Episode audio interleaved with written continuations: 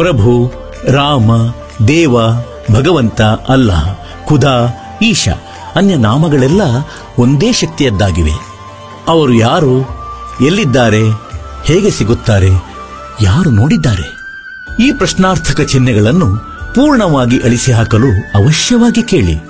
ಜಗದ್ಗುರು, ತತ್ವದರ್ಶಿ ಸಂತ ರಾಮ್ಪಾಲ್ ಮಹಾರಾಜರ ಅಮೃತ ವಚನಗಳನ್ನು, ಸರ್ವ ಪವಿತ್ರ ಧರ್ಮಗಳ ಪವಿತ್ರ ಶಾಸ್ತ್ರಗಳ आधार संहिता सतगुरुदेव की जय। बंदी छोड़ कबीर परमेश्वर जी की जय। बंदी छोड़ गरीबदास जी महाराज जी की जय। स्वामी रामदेवानंद जी गुरु महाराज जी की जय।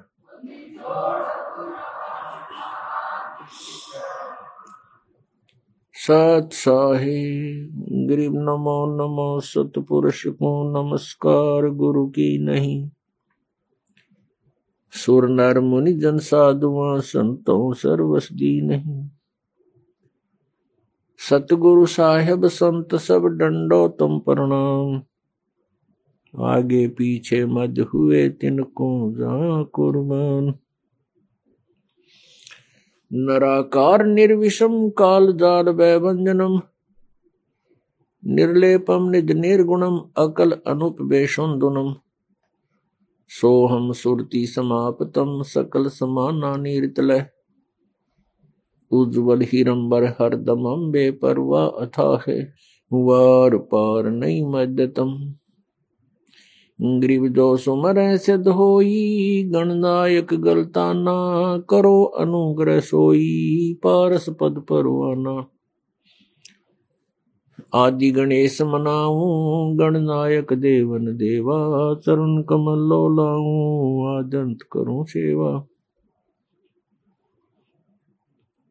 परम शक्ति संगीतम रिधि सिद्धि दाता सोई।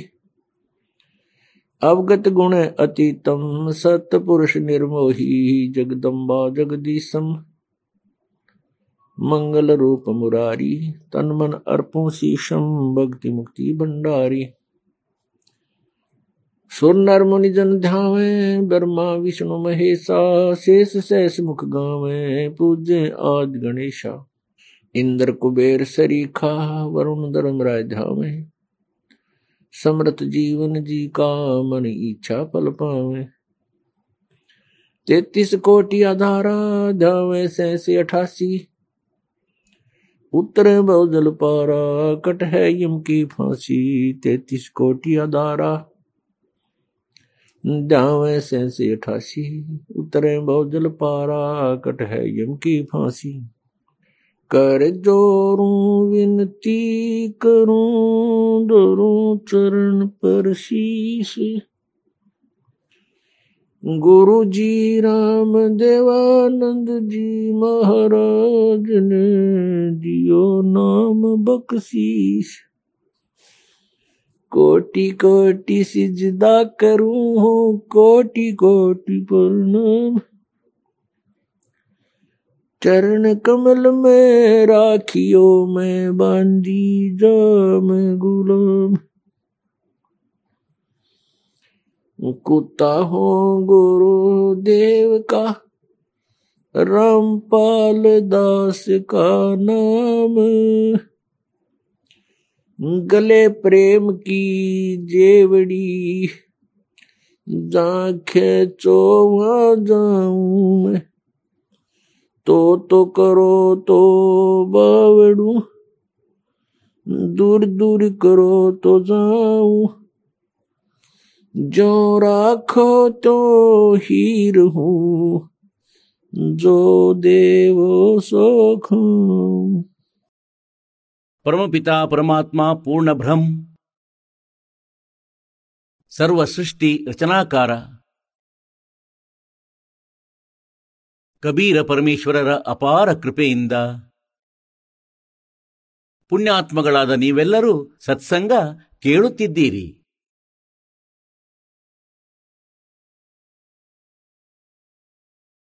ಪರಮಾತ್ಮ, ಪೂರ್ಣ ಭ್ರಂ ಇಡೀ ಸೃಷ್ಟಿಯ ರಚನಾಕಾರ ಈ ಕಬೀರ ಪರಮೇಶ್ವರರಾಗಿದ್ದಾರೆ ಇವರು ನಮ್ಮ ಪರಮಪಿತ ಆಗಿದ್ದಾರೆ. ಇವರೇ ನಮ್ಮ ಜನಕರು. ತುಮೇವ್ ಮಾತಾ ಚ ಪಿತಾ ತುಮೇವ್ ತುಮೇವ್ ಬಂಧು ಚ ಸಖಾ ತುಮೇವ್, ತುಮೇವ ವಿದ್ಯಾ ಚ ತುಮೇವ ತುಮೇವ್ ತುಮೇವ್ ಸರ್ವ ಮಮ ದೇವ ದೇವ್. ಇವರು ಆ ಪರಮಾತ್ಮರಾಗಿದ್ದಾರೆ, ಯಾರಲ್ಲಿ ಈ ಎಲ್ಲಾ ಗುಣಗಳು ವಿದ್ಯಮಾನವಾಗಿವೆ. ತಂದೆ ತಾಯಿಗಳ ಗುಣಗಳು ಕೂಡ ಮಾಲೀಕನಲ್ಲಿವೆ. ಮತ್ತು ಬಂಧು, ಅಂದರೆ ಸಹೋದರ, ಸಹೋದರನ ಗುಣಗಳು, ಬ್ರದರ್ನ ಗುಣಗಳು ಪರಮಾತ್ಮನಲ್ಲಿ ವಿದ್ಯಮಾನವಾಗಿವೆ. ಮತ್ತು ಗೆಳೆಯ, ಮಿತ್ರನ ಗುಣಗಳು ಪರಮೇಶ್ವರನಲ್ಲಿವೆ. ಮತ್ತು ಸಾಂಸಾರಿಕ ಬಂಧು ಸಾಂಸಾರಿಕ ಮಿತ್ರ ಗೆಳೆಯ. ಇವರಿಗೆ ಎಲ್ಲಾ ಸಂದರ್ಭಗಳಲ್ಲಿ ಸಹಾಯ ಮಾಡಲು ಆಗುವುದಿಲ್ಲ. ತೊಮೇವ ವಿದ್ಯಾರ್ಥಿ ದರುಣ ತೊಮೇವ ಮತ್ತು ಪರಮಾತ್ಮನಲ್ಲಿಯೇ ನಮ್ಮ ಸಂಪತ್ತು ಇದೆ. ಕಬೀರ ಸಬದಗೆ ನಿರ್ಧನ ಧನುವಂತ ನಾ ಕೋಯೆ धनवंता सो जानियो जप राम नाम धन होवे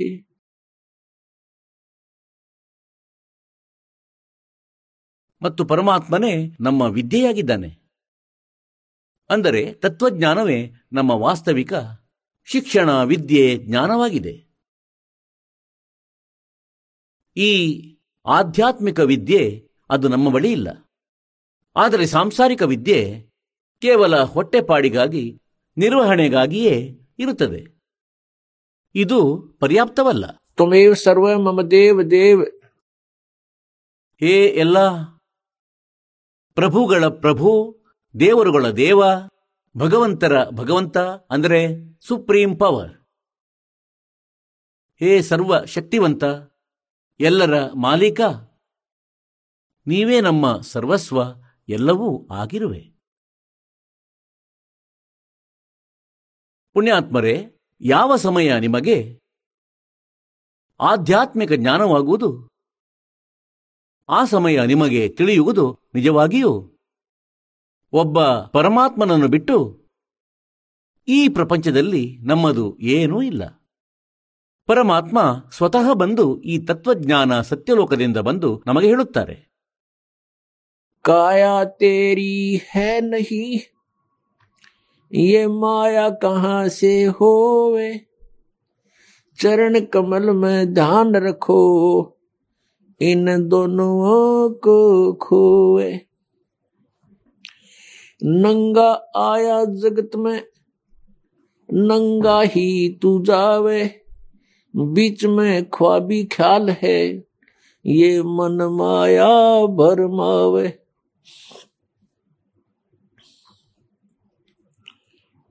मात पिता सुत बांधुआ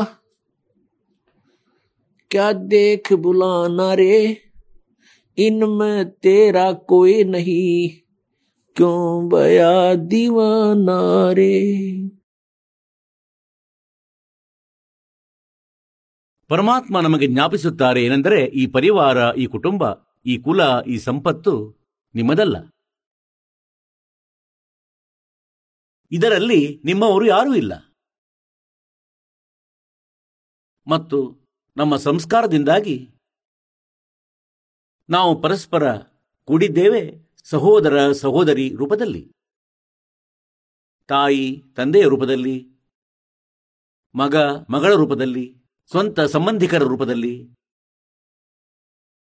ಮತ್ತು ಯಾವ ಸಮಯದಲ್ಲಿ ಈ ಶರೀರ ಬಿಟ್ಟು ಹೋಗುತ್ತದೆ, ಮೃತ್ಯು ಆಗುತ್ತದೆ, ಆ ಸಮಯದಲ್ಲಿ ನಮ್ಮವರೆಂದು ಯಾರೂ ಇರುವುದಿಲ್ಲ. ಈ ಶರೀರದ ಕವರನ್ನು ಇಲ್ಲೇ ಬಿಟ್ಟು ಹೋಗುತ್ತೇವೆ. ಈ ಬಾಡಿಯನ್ನು ಕೂಡ ಇಲ್ಲೇ ಬಿಟ್ಟು ಹೋಗುತ್ತೇವೆ. ಹಾಗಾಗಿ ಪರಮಾತ್ಮ ನಮಗೆ ಜ್ಞಾಪಿಸುತ್ತಾರೆ,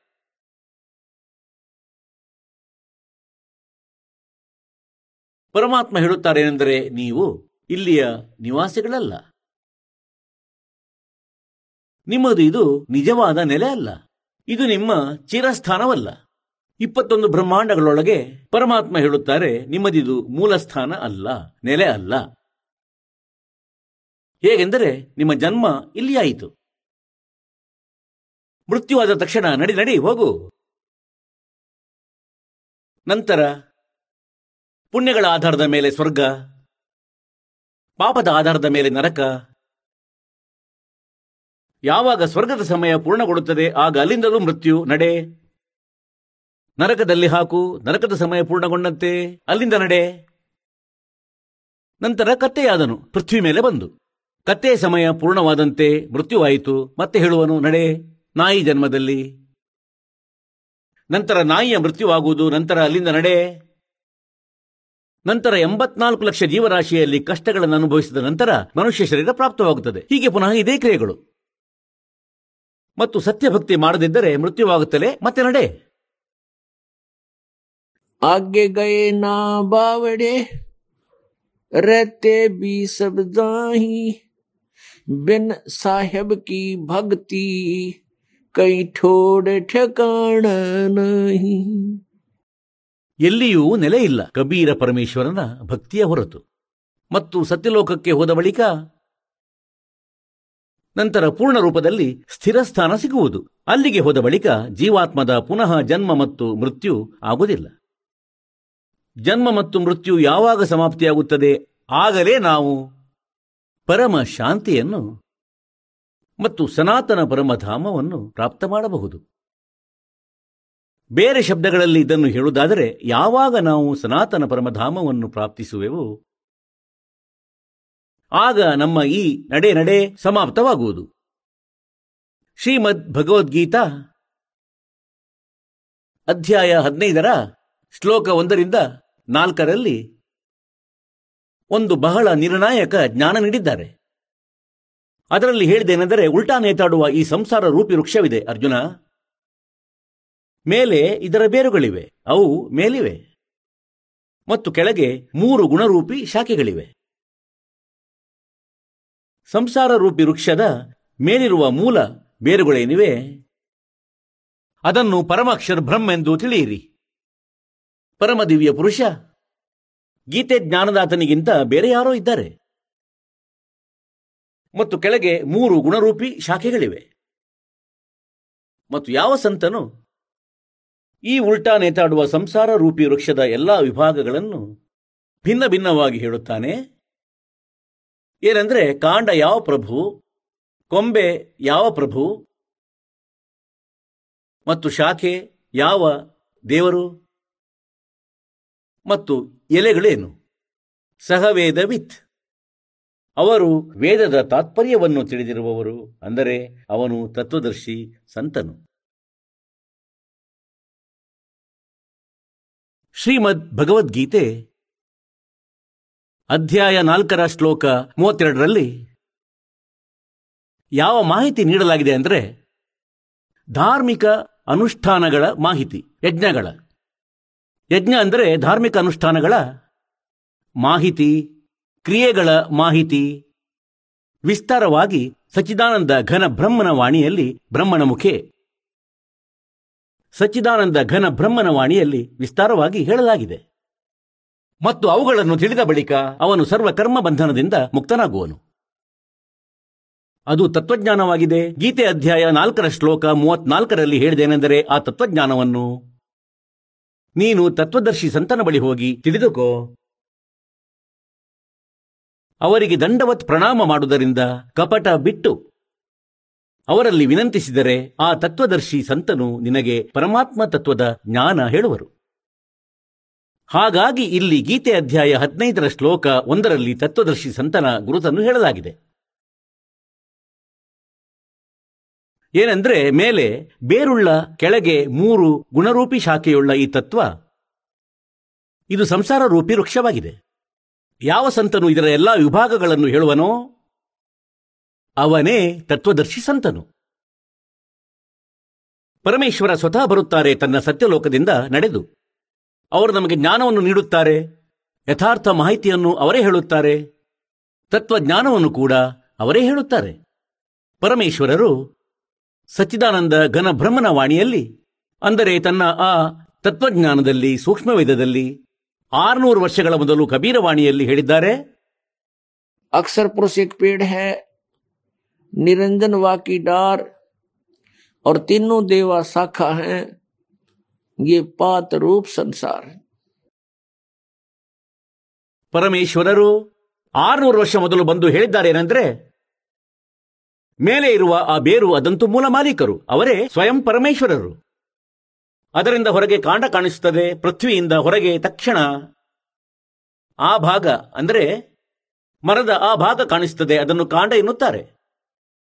ಕಾಂಡವನ್ನು ಅಕ್ಷರ ಪುರುಷನೆಂದು ತಿಳಿಯಿರಿ. ಮತ್ತು ಆ ಕಾಂಡದ ಮೇಲೆ ಒಂದು ದಪ್ಪ ಕೊಂಬೆ ಇರುತ್ತದೆ. ಅದರಲ್ಲಿ ಒಂದು ದಪ್ಪ ಕೊಂಬೆ ಏನಿದೆ? ಅದನ್ನು ಕ್ಷರಪುರುಷನೆಂದು ತಿಳಿಯಿರಿ. ಜ್ಯೋತಿ ನಿರಂಜನ. ಮತ್ತು ಆ ಕೊಂಬೆಯ ಮೂರು ಶಾಖೆಗಳಿವೆ. ರಜಗುಣ ಬ್ರಹ್ಮ ಸತಗುಣ ವಿಷ್ಣು, ತಮಗುಣ ಶಿವ. ಮತ್ತು ಆ ಶಾಖೆಗಳ ಮುಂದೆ ಎಲೆಗಳೇನಿವೆ? ಅದನ್ನು ಪ್ರಪಂಚವೆಂದು ತಿಳಿಯಿರಿ. ಪರಮೇಶ್ವರನು ತನ್ಮೂಲಕ ರಚಿಸಿದಂತಹ ಸೃಷ್ಟಿಯ ಜ್ಞಾನ ಸ್ವತಃ ಅವರೇ ಬಂದು ಕೊಡಬೇಕಾಯಿತು. ಮತ್ತು ಪರಮೇಶ್ವರರ ಜ್ಞಾನದ ಹೊರತು ಏನೇ ನಾವು ಕೇಳುತ್ತಿದ್ದೇವೋ ಅದೆಲ್ಲ ಅಜ್ಞಾನವಾಗಿತ್ತು, ಲೋಕವೇದವಾಗಿತ್ತು. ಪುಣ್ಯಾತ್ಮರೇ, ಪರಮೇಶ್ವರರೇ ಸ್ವತಃ ಬಂದು ಜ್ಞಾನವನ್ನು ನೀಡುತ್ತಾರೆ. ನಾಲ್ಕು ವೇದಗಳು ಸಾಕ್ಷಿ ನೀಡುತ್ತವೆ. ಮತ್ತು ಯಾವ ಮಹಾಪುರುಷರಿಗೆ, ಪುಣ್ಯಾತ್ಮಗಳಿಗೆ ಪರಮಾತ್ಮ ಬಂದು ಸಿಕ್ಕಿದರು ಇಲ್ಲಿ ಪೃಥ್ವಿಯ ಮೇಲೆ? ಆ ಮಹಾಪುರುಷರ ಅಮರವಾಣಿ, ಅವರ ಅನುಭವ? ಇನ್ನು ನಮಗೆ ಅವು ಪ್ರಮಾಣ ನೀಡುತ್ತಿವೆ, ಸಾಕ್ಷಿ ನೀಡುತ್ತವೆ. ಏನೆಂದ್ರೆ ಆ ಪರಮಾತ್ಮ ಇಂತಹ ಲೀಲೆಗಳನ್ನು ಮಾಡುತ್ತಾನೆ. ಋಗ್ವೇದ ಮಂಡಲ ಸಂಖ್ಯೆ ಒಂಬತ್ತು, ಸೂಕ್ತಿ ಸಂಖ್ಯೆ ಎಂಬತ್ತಾರರ ಮಂತ್ರ ಇಪ್ಪತ್ತಾರು, ಇಪ್ಪತ್ತೇಳರಲ್ಲಿ ಋಗ್ವೇದ ಮಂಡಲ ಸಂಖ್ಯೆ ಒಂಬತ್ತು, ಸೂಕ್ತಿ ಎಂಬತ್ತೆರಡರ ಮಂತ್ರ ಒಂದು, ಎರಡು, ಮೂರರಲ್ಲಿ ಋಗ್ವೇದ ಮಂಡಲ ಸಂಖ್ಯೆ ಒಂಬತ್ತು, ಸೂಕ್ತಿ ತೊಂಬತ್ತಾರರ ಮಂತ್ರ ಹದಿನಾರರಿಂದ ಇಪ್ಪತ್ತರಲ್ಲಿ ಋಗ್ವೇದ ಮಂಡಲ ಸಂಖ್ಯೆ ಒಂಬತ್ತು, ಸೂಕ್ತಿ ಇಪ್ಪತ್ತರ ಮಂತ್ರ ಒಂದರಲ್ಲಿ. ಋಗ್ವೇದ ಮಂಡಲ ಸಂಖ್ಯೆ ಒಂಬತ್ತು, ಸೂಕ್ತಿ ಒಂದರ ಮಂತ್ರ ಎಂಟು ಮತ್ತು ಒಂಬತ್ತರಲ್ಲಿ ಮತ್ತು ಇನ್ನೂ ಅನೇಕ ಪುಟಗಳಲ್ಲಿ. ಋಗ್ವೇದ ಮಂಡಲ ಸಂಖ್ಯೆ ಒಂಬತ್ತು, ಸೂಕ್ತಿ ತೊಂಬತ್ನಾಲ್ಕರ ಮಂತ್ರ ಸಂಖ್ಯೆ ಒಂದರಲ್ಲಿ.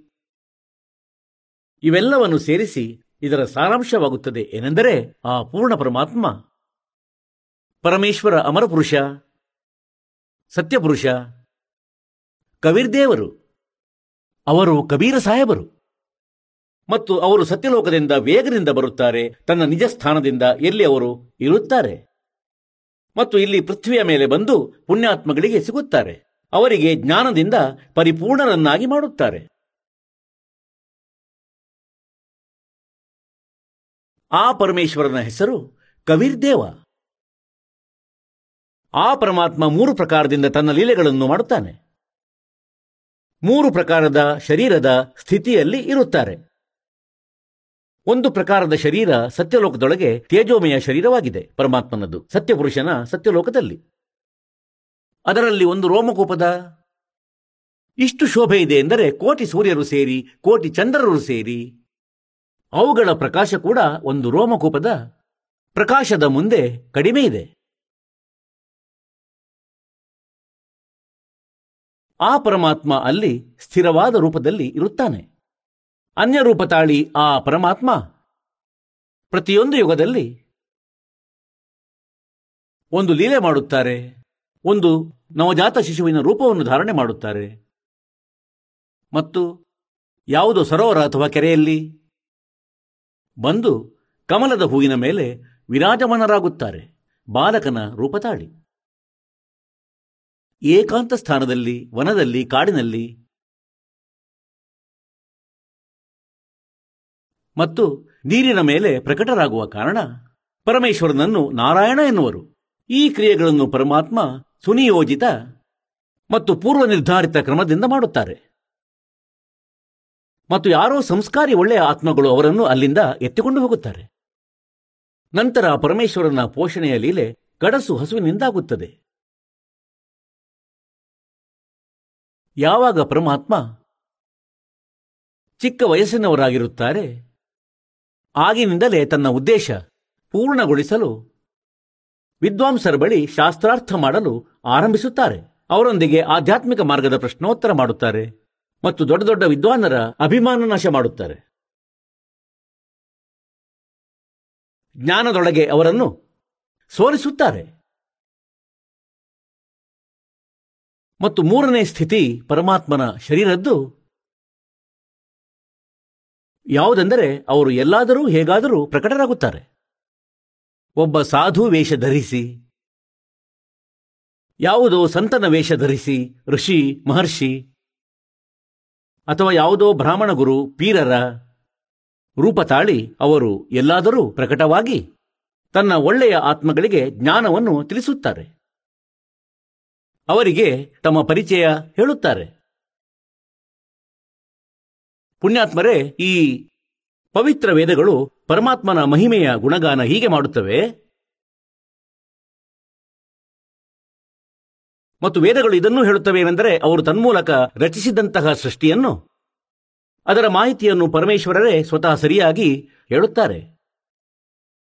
ಮತ್ತು ಅನ್ಯರಂತೂ ಕೇವಲ ಊಹೆ ಮೇಲೆ ಹೇಳುತ್ತಾರೆ. ಈ ಎಲ್ಲಾ ಗುಣಗಳು ಯಾರಲ್ಲಿವೆಯೋ ವೇದಗಳು ಹೇಳುತ್ತವೆ, ಅವನು ಪರಮಕ್ಷರ ಬ್ರಹ್ಮನು, ಅವನು ಪೂರ್ಣ ಪರಮಾತ್ಮನು. ಮತ್ತು ಆ ಪೂರ್ಣ ಪರಮಾತ್ಮನೇ ತನ್ಮೂಲಕ ರಚಿಸಲ್ಪಟ್ಟ ಸೃಷ್ಟಿಯ ಯಥಾರ್ಥ ರೂಪದಲ್ಲಿ ಜ್ಞಾನ ನೀಡುತ್ತಾರೆ ಮತ್ತು ಆ ಪರಮಾತ್ಮ ಸ್ವತಃ ಬಂದು ಜ್ಞಾನ ಪ್ರಚಾರ ಮಾಡುತ್ತಾರೆ. ಅವರು ತತ್ವದರ್ಶಿ ಸಂತನ ರೋಲ್ ಕೂಡ ಮಾಡುತ್ತಾರೆ. ಸ್ವತಃ ಮಾಡುತ್ತಾರೆ. ಮತ್ತು ಆ ಪರಮಾತ್ಮ ಕವಿಗಳಂತೆ ಆಚರಣೆ ಮಾಡುತ್ತಾರೆ. ಪುಣ್ಯಾತ್ಮರೇ, ಎಲ್ಲಕ್ಕಿಂತ ಮೊದಲು ನಾವು ನಮ್ಮ ಭಗವಂತನನ್ನು ಗುರುತಿಸಬೇಕಾಗಿದೆ. ಆಗಲೇ ನಾವು ಮುಂದೆ ಹೋಗಬೇಕು. ಹೇಗೆಂದರೆ, ಮೊದಲು ನಾವು ನಮ್ಮ ನೋಟನ್ನು ಅಸಲಿಯೋ ನಕಲಿಯೋ ಎಂದು ಚೆಕ್ ಮಾಡಿದರೆ ಒಳ್ಳೆಯದು. ಇಲ್ಲದಿದ್ದರೆ ಆ ಪ್ಲಾಟ್ಫಾರ್ಮ್ ಮೇಲೆ ಹೋದ ಬಳಿಕ ಏನೂ ಮಾಡಲಾರೆವು. ಹಾಗಾಗಿ ಇದೇ ರೀತಿ ನಾವು ನಮ್ಮ ಸದ್ಗ್ರಂಥಗಳನ್ನು ಅರಿತು ಭಗವಂತನನ್ನು ಗುರುತಿಸಬಹುದು. ಶಿಕ್ಷಣದ ಉದ್ದೇಶದಿಂದ ಪ್ರಭುವು ಇದನ್ನೇ ಇಟ್ಟಿದ್ದರು. ಏನೆಂದರೆ ಕಲಿಯುಗದಲ್ಲಿ ಇವರೆಲ್ಲರನ್ನೂ ಶಿಕ್ಷಿತಗೊಳಿಸುವೆವು. ಮತ್ತು ಈ ನನ್ನ ಮಕ್ಕಳು ನನ್ನನ್ನು ಅರಿಯಬಲ್ಲವರಾಗುವರು. ಈಗಿನ ತನಕ ಈ ಗುರುಗಳು, ಋಷಿಗಳು, ಮಹರ್ಷಿಗಳು ಮತ್ತು ಪೀರರು ಇವರು ನಮ್ಮನ್ನು ತಮ್ಮ ಅಜ್ಞಾನದ ಆಧಾರದಿಂದ ಆಧಾರಿತಗೊಳಿಸುತ್ತಿದ್ದರು. ಲೋಕವೇದ ಹೇಳುತ್ತಿದ್ದರು. ಆದರದು ವೇದಗಳು ಮತ್ತು ಸದ್ಗ್ರಂಥಗಳಿಗೆ ವಿರುದ್ಧವಾಗಿತ್ತು.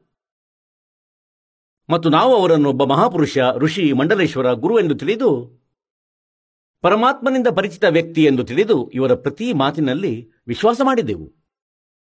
ಅದರ ಪರಿಣಾಮ ಇಂದಿನ ತನಕ ನಾವು ಅನುಭವಿಸುತ್ತಲೇ ಇದ್ದೇವೆ. ಇಲ್ಲಿಯೇ ಅಲೆದಾಡುತ್ತಿದ್ದೇವೆ. ಜನ್ಮ ಮತ್ತು ಮೃತ್ಯುಗೊಳಪಟ್ಟು ಕಷ್ಟದ ಮೇಲೆ ಕಷ್ಟ ಅನುಭವಿಸುತ್ತಿದ್ದೇವೆ.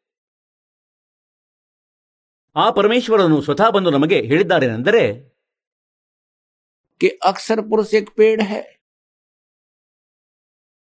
ನೆಲದಿಂದ ಹೊರಗೆ ಕಾಣಿಸುವ ಭಾಗ ಅದು ಮರವಾಗಿದೆ.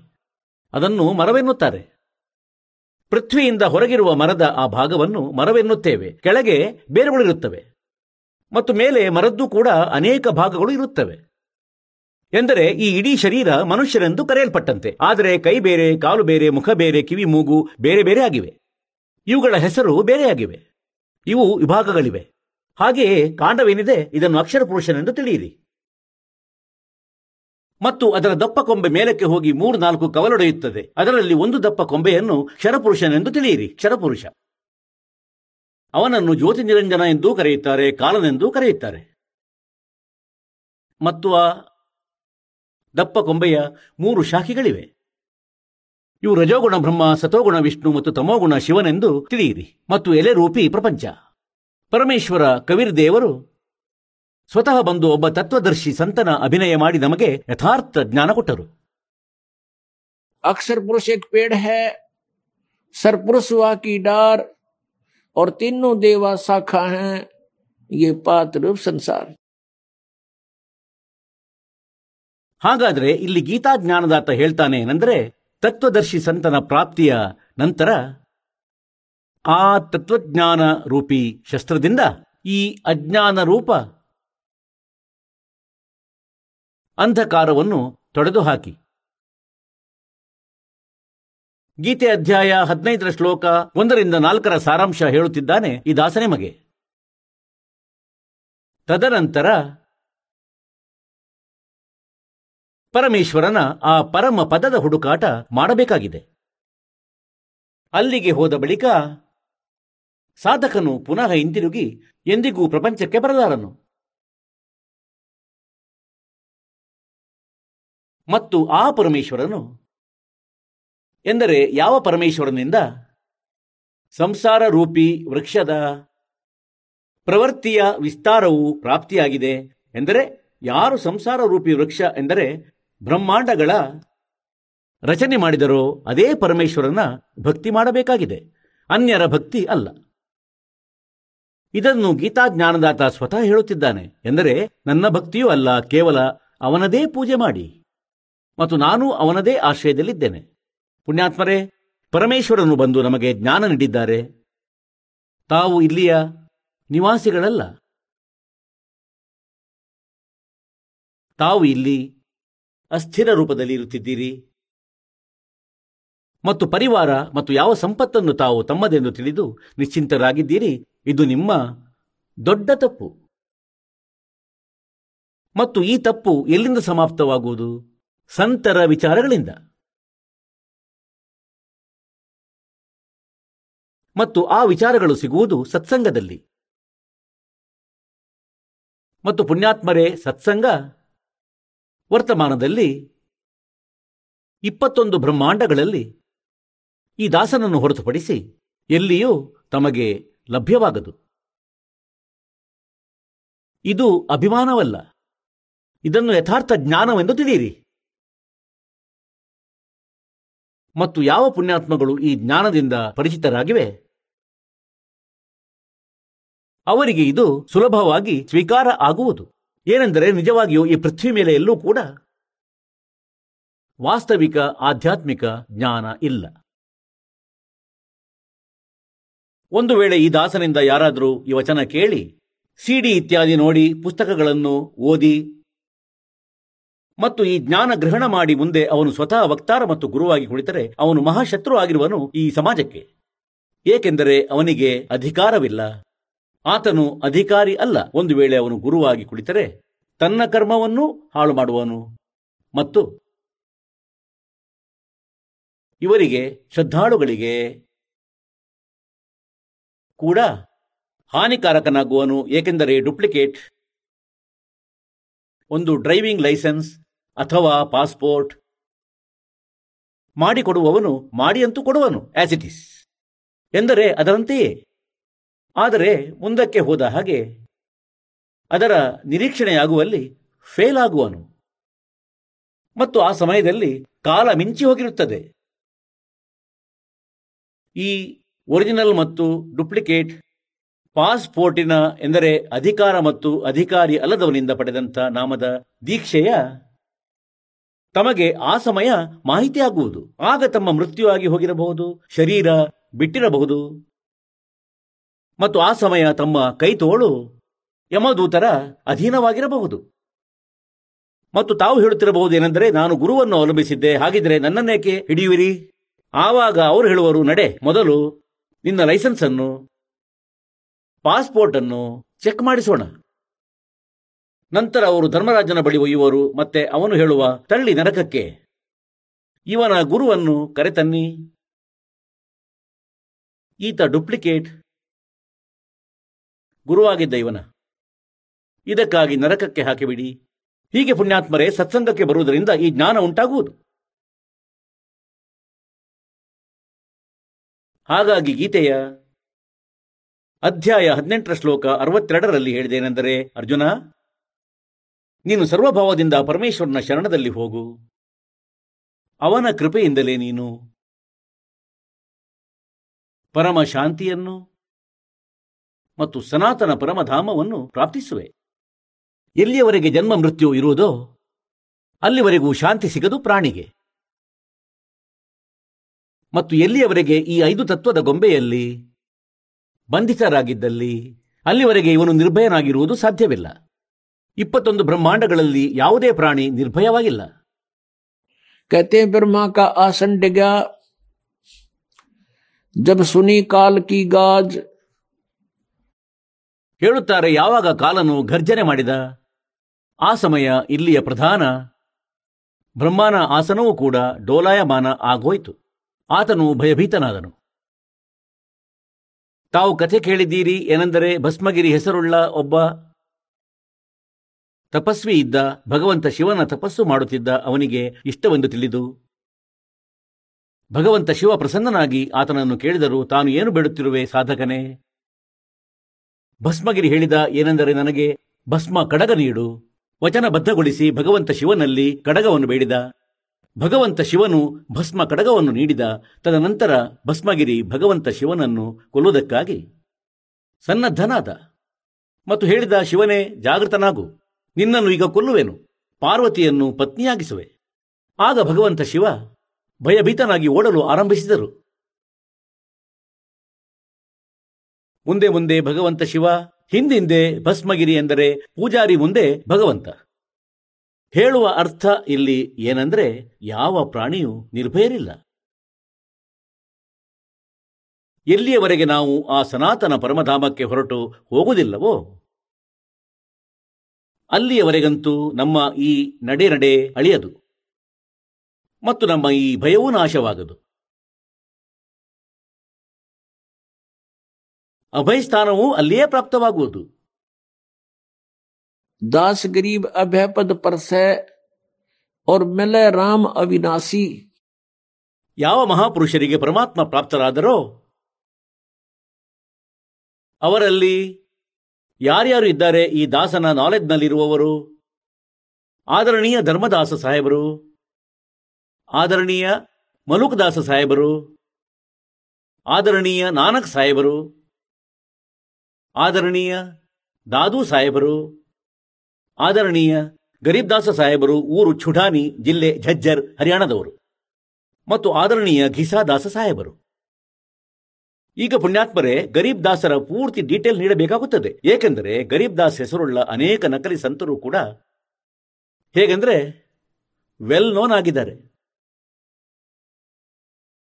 ಮತ್ತು ಈ ಕಾರಣದಿಂದ ಗರೀಬ್ ದಾಸ ಸಾಹೇಬರು ಊರು ಚುಡಾನಿ ಜಿಲ್ಲೆ ಝಜ್ಜರ್, ಹರಿಯಾಣದವರು ಇವರು ಒರಿಜಿನಲ್ ಗರೀಬ್ ದಾಸರು. ಇವರಿಗೆ ಪರಮಾತ್ಮ ಸಿಕ್ಕಿದ್ದರು. ಸತ್ಯಖಂಡಕ್ಕೆ ಕರೆದೊಯ್ದಿದ್ದರು. ಸತ್ಯಲೋಕಕ್ಕೆ. ಅವರಿಗೆ ಮೇಲೆ ಎಲ್ಲವನ್ನೂ ತೋರಿಸಿ ಪುನಃ ಮರಳಿ ಬಿಟ್ಟಿದ್ದರು. ತದನಂತರ ಅವರು ಕಣ್ಗಳಿಂದ ನೋಡಿದ ವಿವರಣೆ ತನ್ನ ಎಫಿಡವಿಟ್ನಲ್ಲಿ ತನ್ನ ಅನುಭವದ ಪ್ರತ್ಯಕ್ಷ ದೃಷ್ಟಾರೂಪದಲ್ಲಿ ಅವರಿಗೆ ತಿಳಿದ ಜ್ಞಾನವನ್ನು ಆ ವಾಣಿಯಲ್ಲಿ ಬರೆದರೂ ಅದರಲ್ಲಿ ಪ್ರಾಪ್ತವಾಗುತ್ತದೆ. ಅದನ್ನು ನಿಮಗೆ ಹೇಳುತ್ತೇನೆ. ರಾಮ ಸುಮರ್ ರಾಮ ಸುಮರ್, ರಾಮ ಸೋಮರ್ ಹಂಸ. राम सुमर राम सुमर राम सुमर हंसा। भक्ति, जान, ज्ञान, ध्यान छाडो कुल बंसा। कोटि कर्म भरम जार पार तो हे उतारे। मुक्ति लोक पावे मोख नाम जो उचारे। सूरत चंद कोटि चंद जलकत पलमाही पद विमान है अमान, आद अंत नाही। नराकार अधरधार वार पार नाही। व्यापक है महबूब खूब, धूप है न छाई। संकतूर दर्जहूर झिल मिल झिल रंगा सुने नाद संग साध चरण कोटि गंगा। अरस कुरस नूर दरस, तेज पुंज देखा। कोटि बान साच मान, रूप रोम रोम पेखा। अमृत रस आमी खीर खुर्दनी खुशहाली। प्याले मस्ताक पाख, लालन शेर लाली। नाद बिंद घट आकार दे गिर नाही निर्मल निर्दोंद एन देखते ही होवे चैन पलकन के माही आद मूल रतन फूल सवेत पद सुबाना गरीब दास जहाँ बास दरस में दीवाना ಆದರಣೀಯ ಗರೀಬ್ ದಾಸ್ ಸಾಹೇಬರು ಹೇಳುತ್ತಾರೇನೆಂದರೆ कि राम सुमर राम सुमर राम सुमर हंसा और भक्ति जान ज्ञान ध्यान ये छोड़ो कुल बंसा राम सुमर राम सुमर ಭಗವಂತನ ಭಜನೆ ಮಾಡಿ ಭಜನೆ ಮಾಡಿ ಪರಮಾತ್ಮನನ್ನು ಧ್ಯಾನಿಸಿ ಮತ್ತು ಭಕ್ತಿಯನ್ನು ತಿಳಿದುಕೊಳ್ಳಿ ಯಥಾರ್ಥ ಜ್ಞಾನವನ್ನು ತಿಳಿಯಿರಿ ಛಾಡೋ ಕುಲು ಇಲ್ಲಿಯ ನಿಮ್ಮ ಕುಲಗಳು ಇವುಗಳಂತೂ ಒಂದು ದಿನ ನಾಶ ಹೊಂದುವುದೇ. ಇವುಗಳನ್ನು ಒಂದು ವೇಳೆ ನೀವು ಜೀವಿಸುವಾಗಲೇ ಬಿಟ್ಟು ಬಿಟ್ಟರೆ ಇಲ್ಲಿಯ ನಿಮ್ಮ ಆಸೆ ದೂರ ಸರಿಯುವುದು. ಸತ್ತ ಮೇಲೆ ಇದರ ಯಾವ ಉಪಚಾರವೂ ಆಗದು. ಜೀವಿಸುವಾಗಲೇ ನಿಮಗೆ ಇಷ್ಟು ಜ್ಞಾನವಾಗಬೇಕು ಅಂದರೆ ನಾವು ಯಾವ ಪರಿವಾರದಲ್ಲಿ ಇರುತ್ತೇವೆಯೋ. ಇದು ನಮ್ಮದಲ್ಲ. ಮತ್ತು ಹೀಗೂ ಅಲ್ಲ, ನಾವು ಇದೆಲ್ಲವನ್ನು ತ್ಯಜಿಸಿ ಬಿಟ್ಟು ಅಥವಾ ಇದನ್ನು ಹೇಟಂದರೆ ದ್ವೇಷಿಸಬೇಕಂತಲೂ ಅಲ್ಲ. ಹೀಗಾಗಿ ಇದು ನಮ್ಮ ಹಂಸರೂಪವಲ್ಲ, ನಾವು ಹಂಸಗಳಾಗಬೇಕಾಗಿದೆ. ಹಂಸ, ಇದರ ಅರ್ಥವೇನೆಂದರೆ ಹಾಲು ಮತ್ತು ನೀರನ್ನು ಶೋಧಿಸಿ, ನಂತರ ನಿಜವಾದ ವಸ್ತುವನ್ನು ಗ್ರಹಿಸಿ ನೀರನ್ನು ತ್ಯಜಿಸುತ್ತದೆ. ಹಂಸ ಒಂದು ಪಕ್ಷಿಯಾಗಿದೆ. ಅದಕ್ಕೊಂದು ಗುಣ ಕೊಟ್ಟಿದ್ದಾನೆ ಪರಮಾತ್ಮ. ಏನೆಂದರೆ ನೀವು ಒಂದು ಗ್ಲಾಸ್ ಹಾಲು ಮತ್ತು ಒಂದು ಗ್ಲಾಸ್ ನೀರು ಬೆರೆಸಿ ಅದರ ಎದುರಿಗೆ ಒಂದು ಪಾತ್ರೆಯಲ್ಲಿ ಇಟ್ಟುಬಿಡಿ. ಅದು ಪಾತ್ರೆಯಲ್ಲಿ ತನ್ನ ಕೊಕ್ಕನ್ನು ಮುಳುಗಿಸಿ ಹಾಲು ಮಾತ್ರ ಕುಡಿಯುತ್ತದೆ ಮತ್ತು ನೀರು ಹಾಗೆಯೇ ಉಳಿಯುವುದು. ಆ ಪಕ್ಷಿ ಮೇಲೆ ಭಗವಂತ ಇಂತಹ ದಯ ತೋರಿದ್ದಾರೆ. ಮತ್ತು ಯಾವುದೇ ಸರೋವರದ ಮೇಲೆ ಹಂಸ ಪಕ್ಷಿ ಮತ್ತು ಬಕಪಕ್ಷಿ ಇದ್ದರೆ, ಹಂಸ ಮತ್ತು ಬಕಪಕ್ಷಿಯ ಮಧ್ಯೆ ಶಾರೀರಿಕ ಅಂತರವಿರುವುದಿಲ್ಲ. ಆದರೆ ಅವುಗಳ ಭಿನ್ನತೆಯನ್ನು ಹೇಗೆ ಗುರುತಿಸುವುದು, ವ್ಯತ್ಯಾಸ ಹೇಗೆ ತಿಳಿಯುವುದು, ಹಂಸ ಯಾವುದು ಬಕಪಕ್ಷಿ ಯಾವುದು? ಅದನ್ನು ತಿಳಿಯುವುದು ಈ ರೀತಿ ಇದೆ. ಬಕಪಕ್ಷಿ ಏನಿದೆ, ಅದು ಮುತ್ತುಗಳನ್ನು ತಿನ್ನುವುದಿಲ್ಲ, ಅದು ಮೀನನ್ನು ತಿನ್ನುತ್ತದೆ. ಬಸವನ ಹುಳು ತಿನ್ನುತ್ತದೆ. ಹುಳ, ಹುಪ್ಪಟೆ, ಜಲಜಂತುಗಳನ್ನು ತಿನ್ನುತ್ತದೆ. ಆದರೆ ಹಂಸ ಅವನ್ನೆಲ್ಲ ತಿನ್ನುವುದಿಲ್ಲ, ಹಂಸ ಕೇವಲ ಮುತ್ತುಗಳನ್ನು ತಿನ್ನುತ್ತದೆ. ಇಲ್ಲದಿದ್ದಲ್ಲಿ ಹಸಿದು ಸಾಯುತ್ತದೆ. ಈಗ ಹೇಳುವ ಅರ್ಥವೇನೆಂದರೆ ವಿಕಾರಗಳನ್ನು ಈ ಮೀನು ಮತ್ತು ಅನ್ಯ ಕೀಟಗಳೆಂದು ತಿಳಿಯಿರಿ. ಮತ್ತು ನಿರ್ವಿಕಾರ ಅಂದರೆ ಈ ಕೆಟ್ಟದ್ದನ್ನು ಮಾಡದಿರುವುದು. ಬೀಡಿ, ಸಾರಾಯಿ, ಮಾಂಸ, ತಂಬಾಕು, ಕಳ್ಳತನ, ಮೋಸ ಇತ್ಯಾದಿ. ಇವುಗಳನ್ನು ಮಾಡದೇ ಇರುವುದು. ಮಾಡದಿರುವವರು ಹಂಸಾತ್ಮಗಳಾಗಿರುತ್ತಾರೆ. ಮಾಡುವವರು ಬಕಪಕ್ಷಿಗಳಾಗಿರುತ್ತಾರೆ. ಇದೇ ರೀತಿ ಮಾನವ ಶರೀರದಲ್ಲಿ ಭಕ್ತ ಮತ್ತು ಅಭಕ್ತನ ಮಧ್ಯೆ ಶಾರೀರಿಕ ಡಿಫರೆನ್ಸ್ ಇರುವುದಿಲ್ಲ. ಅವರ ಕ್ರಿಯೆಗಳಿಂದ ತಿಳಿದು ಬರುತ್ತದೆ. ಹಾಗಾಗಿ ನಮಗೆ ಗರೀಬ್ ದಾಸ್ ಸಾಹೇಬರು ಹೇಳಿದ್ದಾರೆ ಏನೆಂದರೆ ರಾಮ್ ಸುಮರ್ ರಾಮ್ ಸುಮರ್ ರಾಮ್ ಸುಮರ್ ಹಂಸ. ಹಂಸ.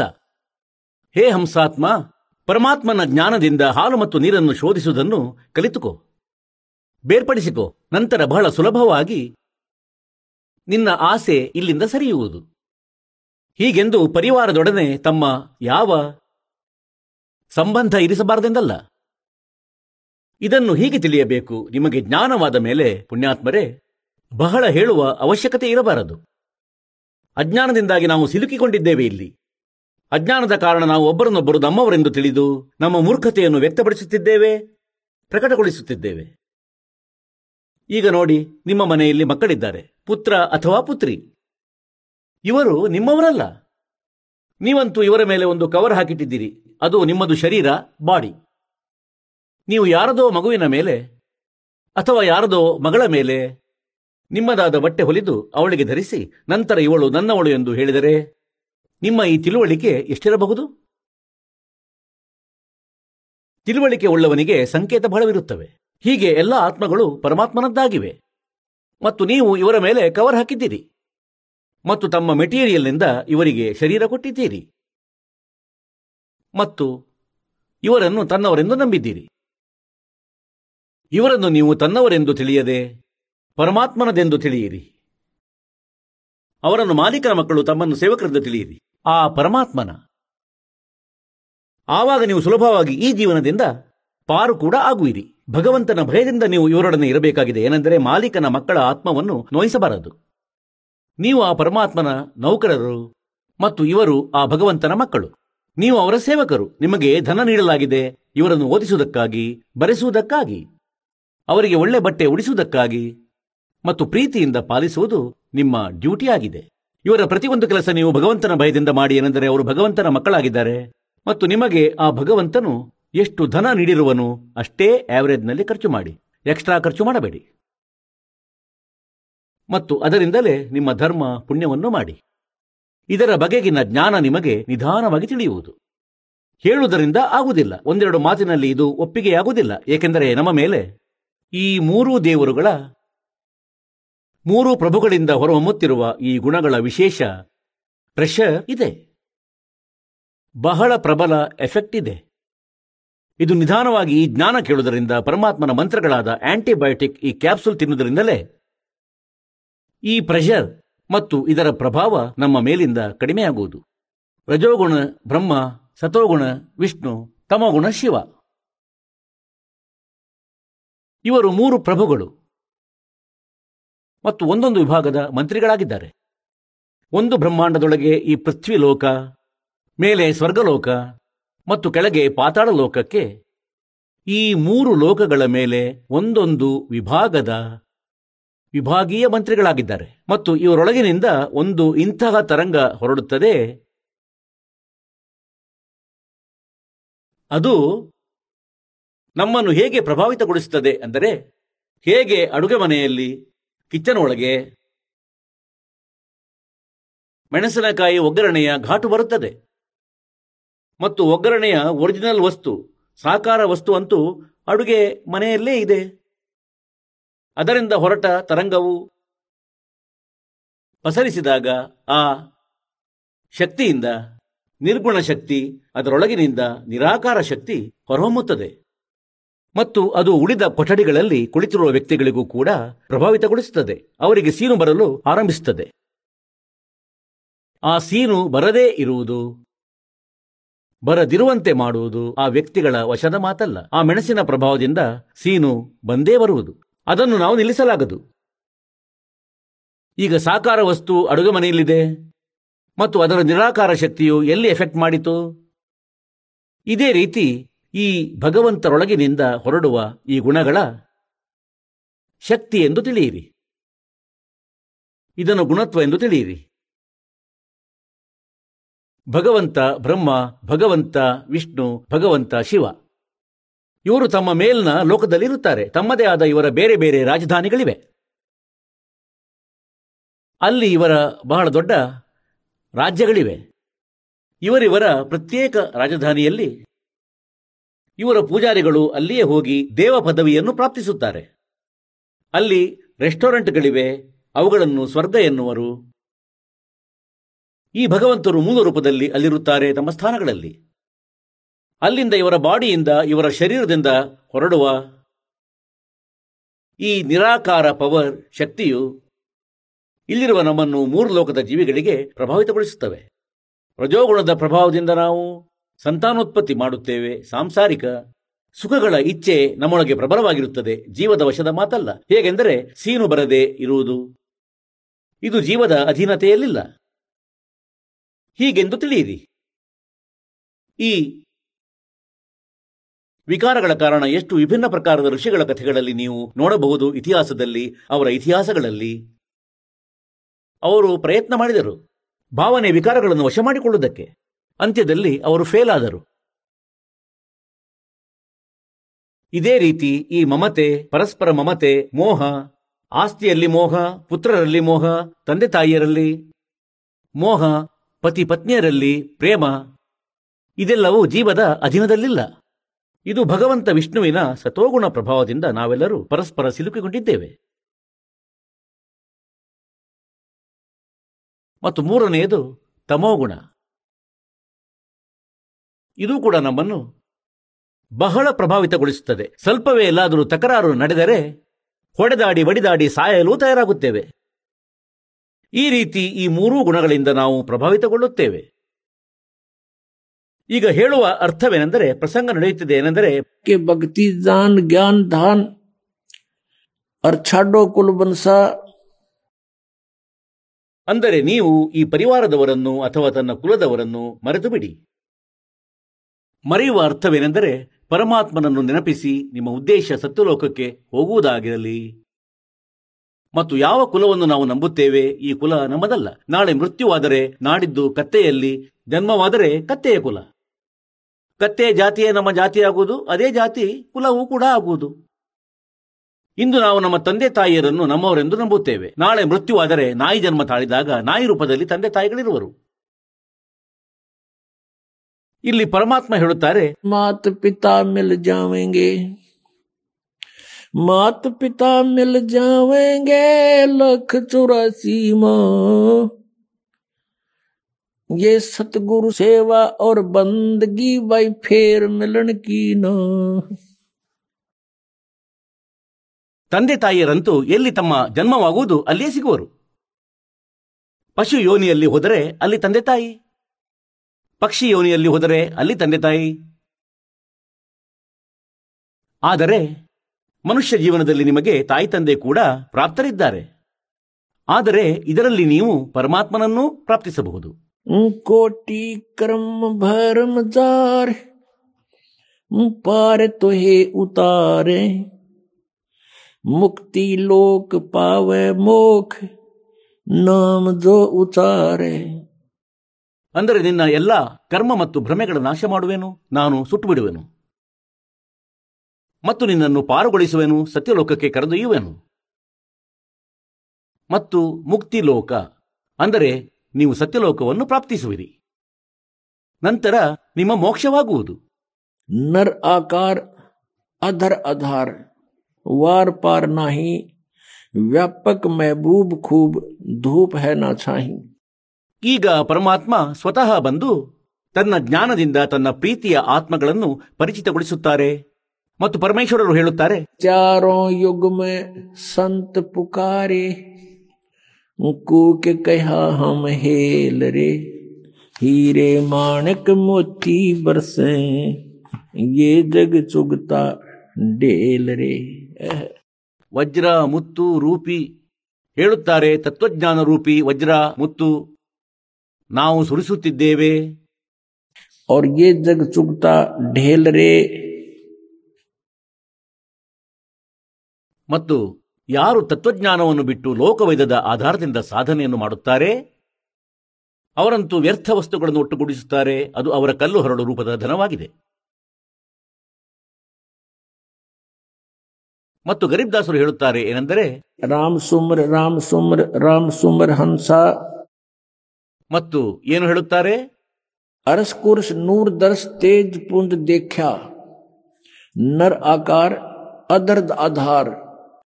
ಗರೀಬ್ ದಾಸರು ಹೇಳುತ್ತಾರೆ ಏನಂದ್ರೆ ನಾನು ಪರಮಾತ್ಮನನ್ನು ನೋಡಿದ್ದೇನೆ ಬಹಳ ಪ್ರಕಾಶಮಾನ ಶರೀರವಿದೆ ಮನುಷ್ಯನಂತೆ ಅವರ ಆಕಾರವಿದೆ. ಅವ್ರ ಅಮೃತ ರಸ್ ಅರಸ್ ಕುರ್ಸ್ ನೂರ್ ದರ್ಸ್ ಅರಸ್ಕೆ ಕುರ್ಸ್ ಪರ್. ಆಕಾಶದ ಅಂತಿಮ ಅಂಚಿನಲ್ಲಿ ಅಂದರೆ ಸತ್ಯಲೋಕದಲ್ಲಿ ದ್ಯೂಲೋಕದ ಮೂರನೇ ಅಂತಸ್ತಿನಲ್ಲಿ ವೇದಗಳ ಪ್ರಕಾರ ಮತ್ತು ಇದನ್ನೇ ಕಣ್ಗಳಿಂದ ನೋಡಿದ ಸಂತರು ಸಾಕ್ಷಿ ನೀಡುತ್ತಾರೆ ಯಾರಿಗೆ ಪರಮಾತ್ಮ ಸಿಕ್ಕಿದ್ದರು ಮತ್ತು ತನ್ನ ರಹಸ್ಯ ತಿಳಿಸಿದ್ದರು ಏನು ಹೇಳುತ್ತಾರೆ कोटि भान और साच मान रोम रोम देखा ಗರೀಬ್ದಾಸರು ಹೇಳುತ್ತಾರೆ ಆ ಪರಮೇಶ್ವರನ ಒಂದು ರೋಮಕೂಪದಲ್ಲಿ ಕೋಟಿ ಸೂರ್ಯಗಳು ಸೇರಿದಂತೆ ಮತ್ತು ಹೇಳುತ್ತಾರೆ, ನಾನು ಹೇಳುತ್ತಿರುವುದನ್ನು ಸತ್ಯವೆಂದು ನಂಬು. ನಾನು ಆ ಪರಮಾತ್ಮನ ರೋಮ ರೋಮ ನೋಡಿದ್ದೇನೆ. ಆ ಪರಮಪಿತನ ಹಾಗಾಗಿ ಪುಣ್ಯಾತ್ಮರೇ ಮೊಟ್ಟ ಮೊದಲು ನಮಗೆ ಈ ವಿಶ್ವಾಸವಿರಬೇಕು. ಏನೆಂದರೆ, ನಾವು ಯಾರನ್ನು ಭಗವಂತನೆಂದು ನಂಬಿದ್ದೇವೆ, ತಿಳಿದಿದ್ದೇವೆ, ಅವನು ಭಗವಂತನು ಹೌದೋ ಅಲ್ಲವೋ? ನಂತರ ನೋಡಬೇಕು ಏನೆಂದರೆ, ನಾವು ಯಾವ ವಿಧಿಯಿಂದ ಪರಮಾತ್ಮನನ್ನು ಪಡೆಯಲು ಟ್ರೈ ಮಾಡುತ್ತಿದ್ದೇವೆ. ಎಫರ್ಟ್ ಹಾಕುತ್ತಿದ್ದೇವೆ. ವಾಸ್ತವದಲ್ಲಿ ನಾವು ಮಾಡುವ ಎಫರ್ಟ್ ಏನಿದೆ? ಸಕ್ಸೆಸ್ ಆಗುವುದಾಗಿದೆಯೋ ಅಥವಾ ಇಲ್ಲವೋ? ಸಫಲವಾಗುವುದೋ ಅಥವಾ ಇಲ್ಲವೋ? ಈಗ ಹೇಗೆಂದರೆ ಜ್ಞಾನವಾಯಿತು. ಏನೆಂದರೆ ಭೂಮಿಯ ಕೆಳಗೆ ಸಿಹಿ ನೀರು ಇದೆ. ಶೀತಲವಾದದ್ದು. ಈಗ ಅದನ್ನು ಪ್ರಾಪ್ತಿಸುವ ವಿಧಿ ಯಾವುದು? ಯಾರೋ ಬಡಿಗೆಯ ಕೋಲನ್ನು ತುದಿಯನ್ನು ಚೂಪಾಗಿಸಿ ನೀಡಿದ್ದಾರೆ. ಹೇಳುತ್ತಾರೆ ಇದರಿಂದಾಗಿ? ಆ ಕೋಲಿನಿಂದ ಅಗೇಜರಿಂದ ಆ ನೀರು ಪ್ರಾಪ್ತಿಯಾಗಲು ಸಾಧ್ಯವಿಲ್ಲ. ಅದಕ್ಕೆ ಒಂದು ಪ್ರಾಪರ್ ವೇ ಇದೆ. ಅದಕ್ಕೆ ಒಂದು ವಿಶೇಷ ಪ್ರೋಸೆಸ್ ಇದೆ, ಪ್ರೊಸೀಜರ್ ಇದೆ. ಹೇಗೆಂದರೆ, ಹ್ಯಾಂಡ್ ಪಂಪ್ ಜೋಡಿಸಬೇಕಾದರೆ ಭೂಮಿಯಲ್ಲಿ ಬೋಕಿ ಹೊಡೆಯಲಾಗುತ್ತದೆ. ಬೋಕಿ ಅಂದರೆ ಕಬ್ಬಿಣದ ಪೈಪ್ನಿಂದಾದ ಒಂದು ಯಂತ್ರವಿರುತ್ತದೆ. ಮತ್ತು ಪೈಪಿನೊಳಗೆ ಹಾಕಿ ಹೀಗೆ ಮೇಲೆ ಕೆಳಗೆ ಕೊರೆಯಲಾರಂಭಿಸುತ್ತಾರೆ.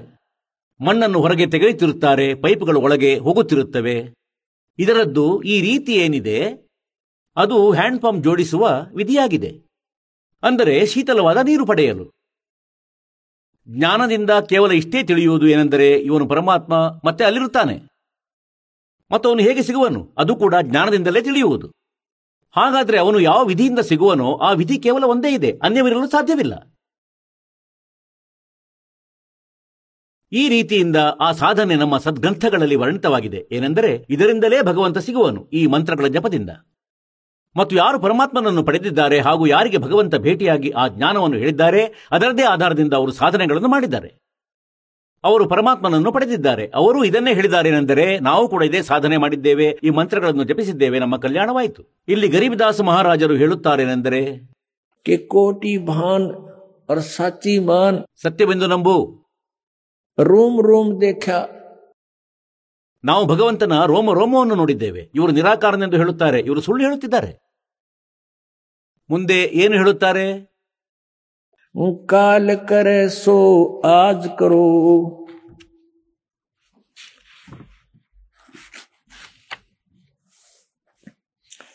आज करे सो अब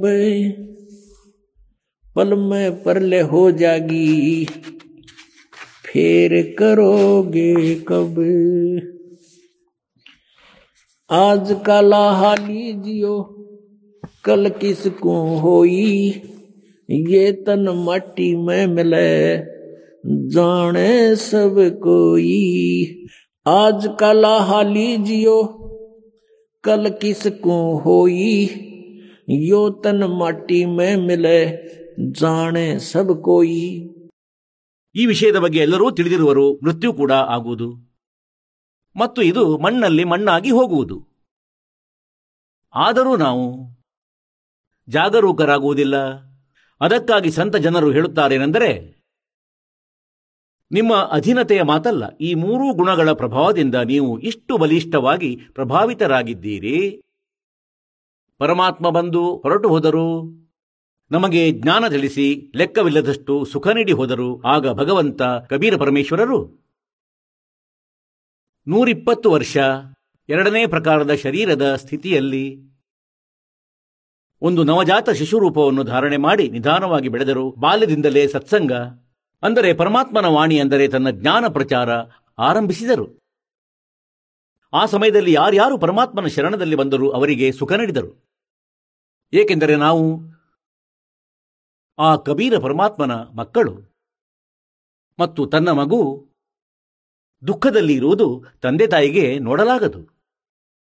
ಯಾರೇ ಅವರ ಬಳಿ ಬರಲಿ, ಯಾವುದೇ ಕಷ್ಟವಿರಲಿ, ತಕ್ಷಣ ಅವರಿಗೆ ನೆಮ್ಮದಿ ನೀಡುವರು. ಇದೇ ರೀತಿ ಪರಮಾತ್ಮ ಸಮರ್ಥರು. ಕೇವಲ ಅವರೇ ತನ್ನ ಮಕ್ಕಳಿಗೆ ಎಲ್ಲಾ ಸುಖಗಳನ್ನು ನೀಡಬಹುದು. ಅವರು ಕೂಡ ಬಂದು ಹೋದರು ಮತ್ತು ಹೇಳುತ್ತಿದ್ದರು ये हम ये लखला है कुतुब गोस और पीर गरीबदास खालिक दनी हमरा नाम कबीर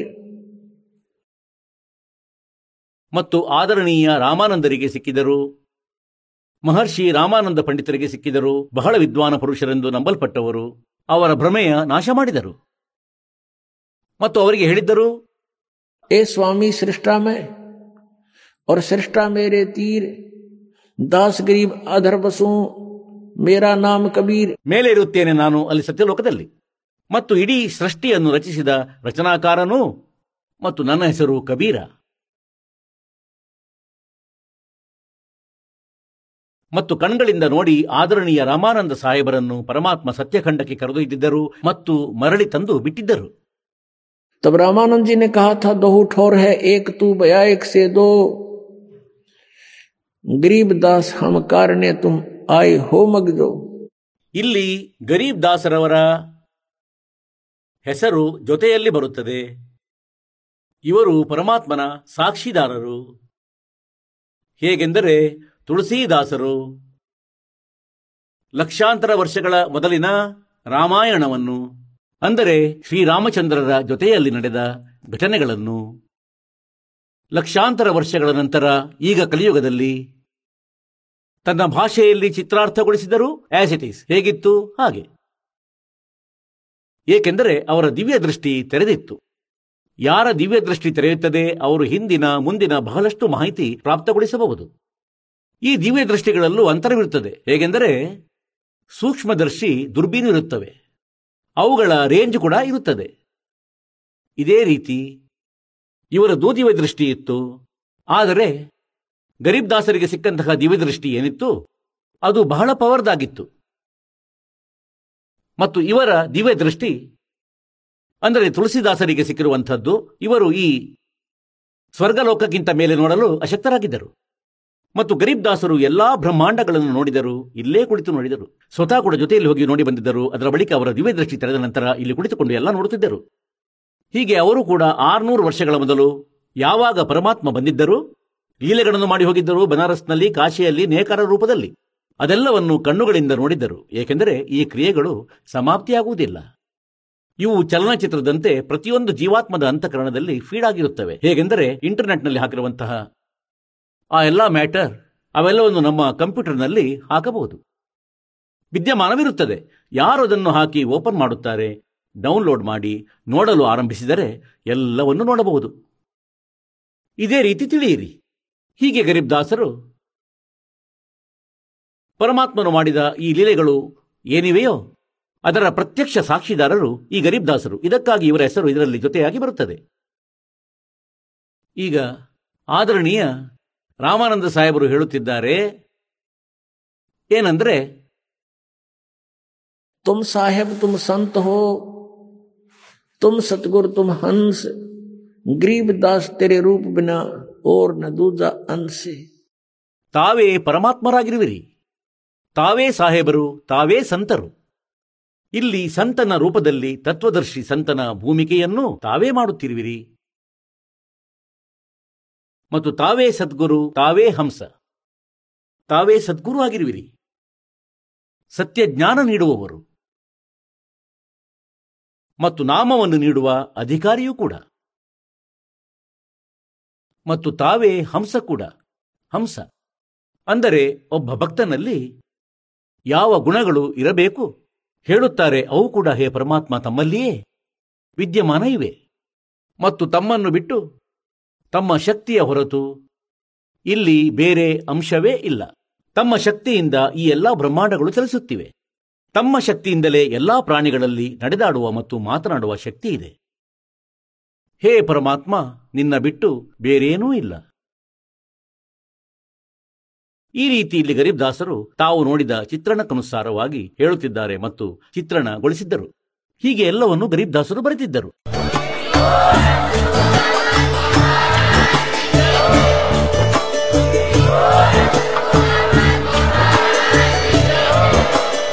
ನೀವು ಕೇಳಿದ್ದೀರಿ ಜಗದ್ಗುರು ತತ್ವದರ್ಶಿ ಸಂತ ರಾಮ್ಪಾಲ್ ಮಹಾರಾಜರ ಮಂಗಳ ಪ್ರವಚನ. ಹೆಚ್ಚಿನ ಮಾಹಿತಿಗಾಗಿ ವಿಸಿಟ್ ಮಾಡಿ ನಮ್ಮ website W W W dot Jagadguru Rampalji dot O R G. Sant Rampal ಮಹಾರಾಜರ ಶುಭ ಆಶೀರ್ವಾದದಿಂದ ಇಡೀ ವಿಶ್ವದಲ್ಲಿ ಐನೂರಕ್ಕೂ ಹೆಚ್ಚು ನಾಮದೀಕ್ಷಾ ಕೇಂದ್ರಗಳಿವೆ. ಇದರಲ್ಲಿ ಸಂತ ರಾಮ್ಪಾಲ್ ಮಹಾರಾಜರಿಂದ ನಿಶುಲ್ಕವಾಗಿ ಆನ್ಲೈನ್ ನಾಮದೀಕ್ಷೆ ಕೊಡಲಾಗುತ್ತಿದೆ. ತಮ್ಮ ಹತ್ತಿರದ ನಾಮದೀಕ್ಷಾ ಕೇಂದ್ರದ ಮಾಹಿತಿಗಾಗಿ ಸಂಪರ್ಕಿಸಿ ಎಂಟು ಎಂಟು ಎಂಟು ನಾಲ್ಕು ನಾಲ್ಕು ನಾಲ್ಕು ಏಳು ಮೂರು ಸೊನ್ನೆ ಎರಡು.